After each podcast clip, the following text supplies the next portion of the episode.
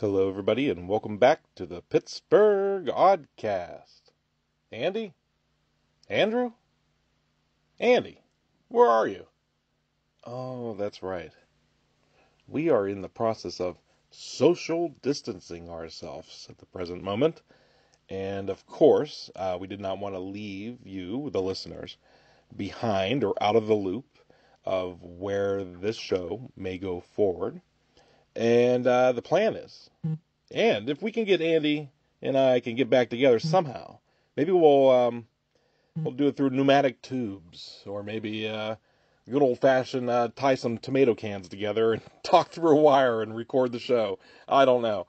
Uh, so I will let you know what will be happening, and I'm sure we will be able to work something out.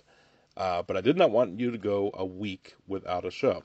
So I just wanted to let you know that everything is all good and on our end, and uh, we are very excited to keep bringing you awesome shows. And of course, go back into our previous shows, listen to our past episodes. Say you did not hear the story about the land of giants, or uh, were curious about how Jack the Ripper might have been a Pittsburgher, or look back and uh, you always wondered what what's a bomb, what's a bigelow who are these places named after?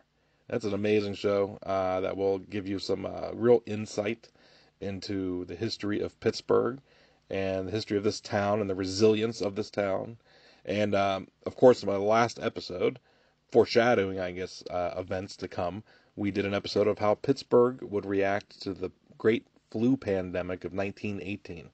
So if you haven't heard that episode, look back and uh, see how they did it and how they overcome overcame everything and survived. And I'm sure if we stick together as Pittsburghers, we will always get through everything and will survive. And of course, in times like these, you, you look towards quotes or or things that might be to uh, able to inspire you. And of course, the the famous Fred Rogers quote uh, about always looking for the helpers always does apply to the situations like we're going through today. However, uh, another good, important quote from Mr. Rogers, which is I will leave you with, is uh, to talk.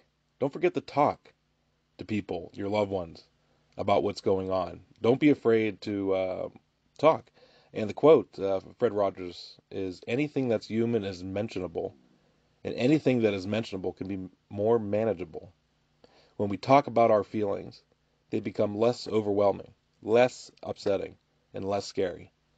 The people we trust with that important talk can help us know that we are not alone.